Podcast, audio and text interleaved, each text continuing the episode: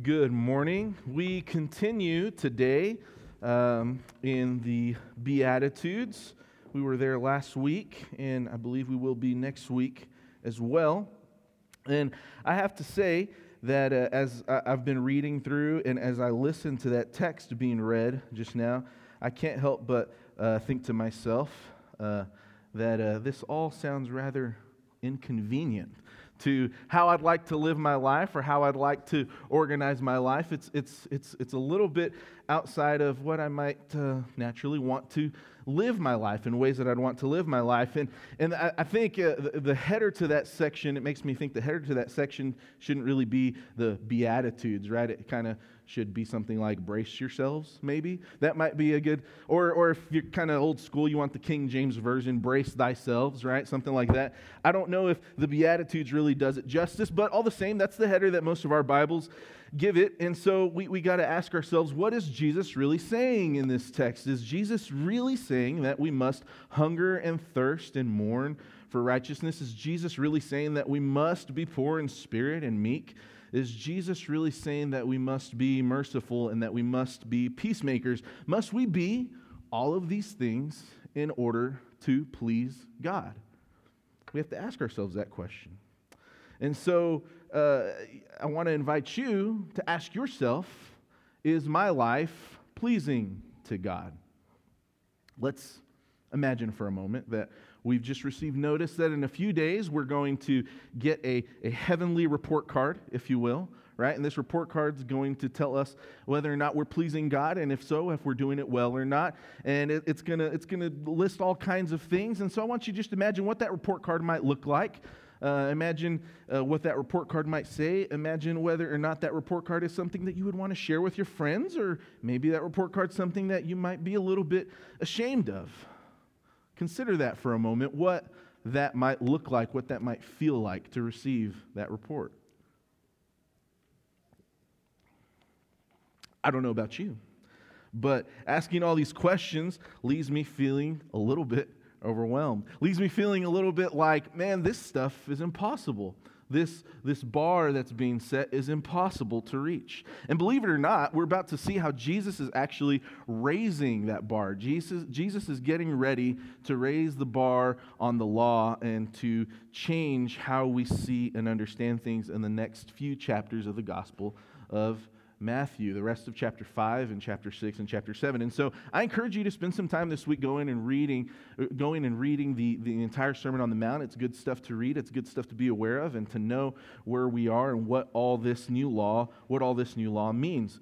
So I, to I want to invite you for a second to think about the last time that you uh, either on your phone or on a tablet or on your computer maybe downloaded a new app or got a new operating system your, from your phone. We all know this process. Or maybe the last time you went to the store and you purchased something, you bought something uh, to which there was this set of terms and conditions, right? We're all familiar with the set of terms and conditions, right? It's this usually really long, ridiculously long legalese document that talks about all the stuff that we have to do or all the stuff we have to give up, all the rights we have to surrender in order to use a thing, right? All, all the, the things we must agree to in, in order to use this thing, in order to use this app or this product or this operating system that we want to use. So, by a show of hands, uh, I want you to show me or to tell me who all, when encountered with such a document the last time, read it. I was prepared for this. Because, truthfully, had anybody raised your hand, I was going to say, honestly, I, I, don't believe you. Because nobody does. Nobody does. So good on you. You're all righteous. Uh, nobody. Nobody believes or nobody reads this stuff, right? It's long, it's boring, it doesn't really apply. We're going to agree to it anyway because we need to use whatever it is we're trying to get, right? Nobody reads the terms and conditions. And the truth is that there are plenty of cautionary tales out there in the world that should at least scare us into reading these terms and conditions, at least perusing them to some degree to understand what all it is that we're agreeing to, but still we usually don't. We operate from this place of ignorance that has at least the smell of, the feeling of being blissful, and maybe it is for a time, but the truth is, is that this is a very dangerous place to be, to agree to terms and conditions that you don't know, that you don't understand, that you have not read through. Now, here's the rub. And maybe this is good news for you. Maybe this isn't good news for you. You'll have to decide for yourselves. But the, these Beatitudes that we read last week and that we read today, these Beatitudes are not orders. These Beatitudes are not ethical imperatives. These Beatitudes are not directives on which to live and organize your life. That's not what these Beatitudes are. If you can, indulge me, if you can, think of these Beatitudes as a set of terms and conditions to the law that Jesus is preparing to give us in the rest of the Sermon on the Mount. So you have the Beatitudes, which are the terms and conditions, all of the things we must agree to, all the things that we have to agree to surrender our rights and things, and all the things that we have to agree to allow the law to do in our lives. And then you have Jesus, who is giving us this new law in the Sermon on the Mount. The new law being the thing that we are agreeing to the terms of. The Beatitudes, or terms, of, terms and conditions, set the basis and context for which to understand this new law.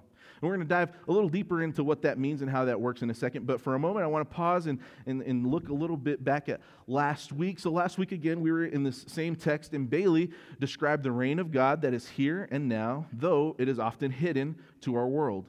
Jesus' disciples, that is, uh, all of his disciples, us included, are blessed because this kingdom will someday be known by all. And if you were here and you heard that sermon and you're like sermon and you're like, man, that was a really good overview of what Bailey talked about. It's because he wrote it and it's actually in your bulletin. So if you're wondering what did we talk about last week, that little blurb, almost verbatim, is in your bulletin. And so Bailey laid the groundwork for helping us to understand uh, the kingdom of God that is and is to come, and also laid the ground up, groundwork for helping us to understand how Jesus is being presented to us in this text as the new Moses, right? In the Old Testament, you have Moses goes up on the mountain, receives the law, comes back down, delivers it to the people. And Jesus, we see here, goes up on a mountain, probably more like a hill, but all the same, it works. And he's delivering the new law. Jesus, the new Moses, is delivering the new law. So, this is all really good and important stuff. So, I want to encourage you if you uh, didn't get a chance to hear last week's sermons, there's sermon, there's a place to go find that, both on our website or anywhere you listen to podcasts. There's information in your bulletin on how to find that, how to get a hold of it. But it's good context for us to have as we jump into where we're going today. So, again, you have Jesus giving us the new law and the Beatitudes that serve as the terms and conditions of the new law. So, as we're getting into this, we, we, we're trying to understand these terms and conditions so that we can properly understand this new law. We have to ask ourselves who is Jesus talking to? And it turns out Jesus is talking to a pretty broad group of folks. Jesus is talking to pretty much everyone, but we're going to talk specifically about who these people are. First of all, you have Jesus speaking to this, these first century people, right? Specifically in this context, for the first century Jewish people, first century Jewish culture, Jewish people living under Roman rule. Secondly, you have this 21st century American culture. That's us, right? This 21st century American culture, really, this 21st century global culture, right? Anyone who has access to this text, that's who Jesus is talking to. But third, Jesus is talking to this uh, specific portion of that broad group of people. Jesus is talking to first century people, 21st century people, and everyone in between who understands these things the sacrifice of the cross the death and resurrection of Jesus and the kingdom of heaven that is and is to come. We must understand that Jesus is speaking to all people across all times who have the opportunity to know him and to understand the implications of his death, resurrection, and his second coming. So now that we have a little bit better of an understanding of who Jesus is speaking to here specifically, we ask ourselves, what exactly does the new law say? And this is a question that we may regret asking ourselves in a few minutes, but we're going to ask it anyway. What does this new law say? Jesus tells us in Matthew 5:17 that he has come to fulfill the law. I've not come to abolish, but I've come to fulfill the law. And some commenters, when they're talking about this entire section of Scripture, say that Jesus is doing more than that. We talked about how he's raising the bar. They say Jesus is intensifying the law. And there's a lot of examples throughout the Sermon on the Mount where we can see how Jesus is intensifying the law. We're going to look at a couple. First, you have anger. Anger under the new law is akin to murder under the old law. And we read about this in Matthew 5 21 and 22. You have heard that it was said to those of ancient times, You shall not murder. And whoever murders shall be liable to judgment. But I say to you that if you are angry with your brother or sister, you will be liable to judgment. And in a similar way, we read about lust in this new law. Lust is akin to adultery in the old law. We read about that in verses 27 and 28. You have heard that it was said, You shall not commit adultery. But I say to you that everyone who looks at a woman with lust has already committed adultery with her in his heart.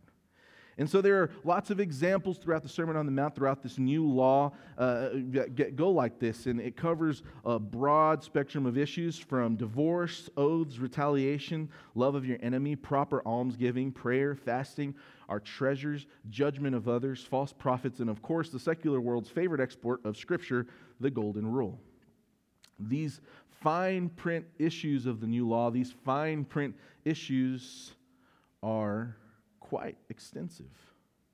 So I don't know about you, but earlier when we talked about uh, you know, whether or not our life is pleasing to God and what that report card might look like, those feelings of being overwhelmed and those feelings of, of like, man, this is impossible, some of those things are starting to come back as we talk about all this stuff, right? Those feelings are welling up in me because this stuff is heavy, it's real. How do we begin to understand this new, fulfilled, intensified law that Jesus has given us? Well, in order to help us out, we're going to go back to those terms and conditions. We're going to go back to the Beatitudes. So, uh, in order to do that, I want to offer to you, uh, for your consideration, a, a, a, fresh view of what the Beatitudes could look like or sound like. We'll call this, for today's purposes, the Augie Standard Version translation of the Beatitudes. And so, we're going to start in verse 1, and we read. When Jesus saw the crowds, he went up to the mountain, and after he sat down, his disciples came to him. Then he began to speak and taught them, saying, Trust me you will inherit the kingdom when you are poor in spirit, because I am blessing you. Trust me, you will be comforted when you mourn, because I am blessing you. Trust me, you will inherit the earth when you are meek, because I am blessing you. Trust me, you will be filled when you hunger and thirst for righteousness, because I am blessing you. Trust me, you will receive mercy when you are merciful, because I am blessing you. Trust me, you will see God when you are pure in heart, because I am blessing you. Trust me. You will be called children of God when you make peace, because I am blessing you. Trust me. You will receive the kingdom of heaven when you are persecuted for righteousness' sake, because I am blessing you. Trust me. Rejoice and be glad because your reward is great in heaven when people revile you and persecute, persecute you and utter all kinds of evil against you falsely on my account, because I am blessing you. You see, church, these Beatitudes are the hinge. They're the, they're the, the, centerpiece. They're the hinge on which Jesus is connecting this old law that Moses gave us to the new law that Jesus is getting ready to give us. These Beatitudes are the hinge that connect the old covenant to the new covenant that Jesus is getting ready to establish with his people. These Beatitudes are the hinge on which Jesus is literally taking us by the hand from these first century Jewish ethics to the ethics of the kingdom of God, where Jesus is taking us by the hand from our 21st century American ethics to the ethics of the kingdom of God. These terms and conditions go against the very nature of our culture. A culture that places its value in temporal things, its value in things of this world and things of the flesh. A, a culture that places its value in things that have no value in the kingdom of God. A culture that at times places its value in my truth or in your truth over absolute truth or kingdom truth a culture that places its value in boundaries, uh, whether those boundaries are literal or relational, a culture that places its value in boundaries over mercy and love, a culture that places its value in greed and gluttony, the collection of things, the desire to accumulate things over humility and holiness. A culture that places its value in my feelings or your feelings over God's lordship over your life. A culture that places its value in my identity for myself or in your identity for yourself over the identity that God is giving you, the identity that God is speaking into your life. We live in a culture that places its value in my desires and your desires over the sanctification that God is calling us to. Jesus is asking us, Jesus is asking us to agree to terms and conditions that completely change the way that we see, understand, and function in our world. You see, church, when the desire to please God becomes our motivator, we miss the point. Pleasing God is a good thing. That's what we are made to do. We are creatures that are built for the very purpose of pleasing God. But trusting God is how we get there. When we place our trust in God, He then empowers us to live a Christ filled and Christ centered life. If the end of your life is to please God, then the means by which you please God is by placing your faith and trust in Him completely. God made you for this purpose, but you can't do it on your own. You must submit your life to His will for you. You must place your trust and faith in Him completely.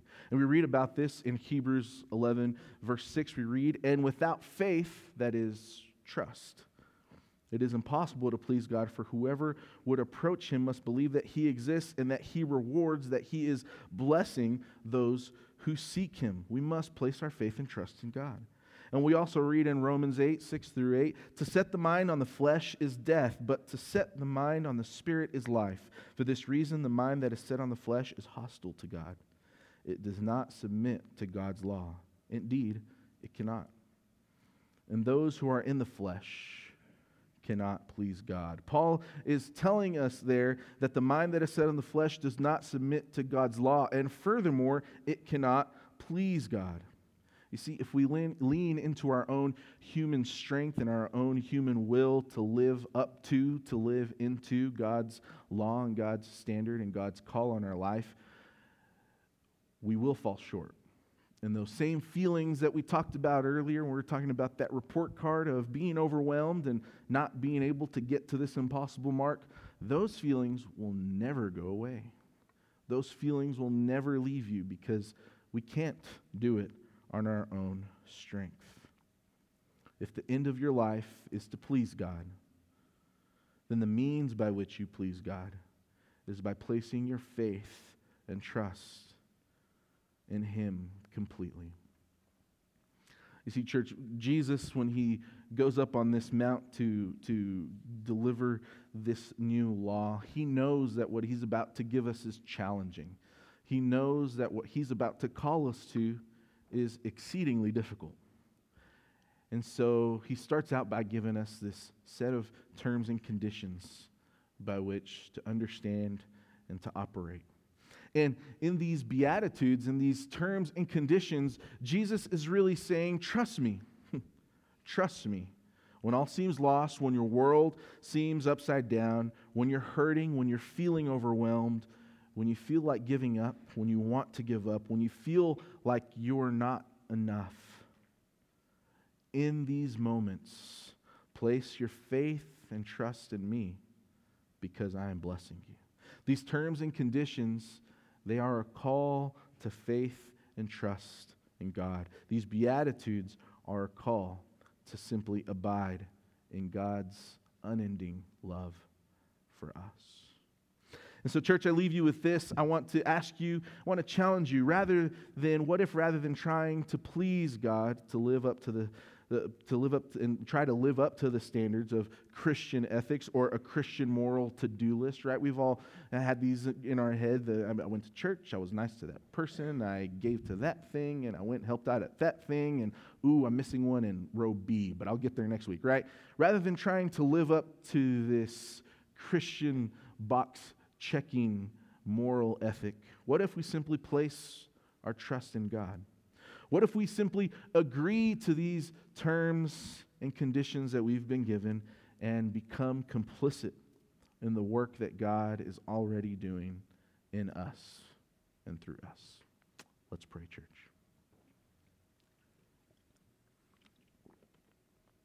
Father, we thank you because we know that your mercy and love have no end. We know, God, that you are indeed blessing us, that you have made us for this purpose of glorifying you, of pleasing you, of bringing you glory in all that we do. But we also know, God, that we need your help. We can't do it on our own. We're not capable of living up to the call that you have on our, on our life, on our own strength alone. And so we pray that you would give us a heart to place our trust in you. We pray, God, that you would show us how you're calling us to love one another and to be your love in the world. We thank you, God, because we know that you're faithful in all these things. We pray all these things in the name of the Father, the Son, and the Holy Spirit. Amen.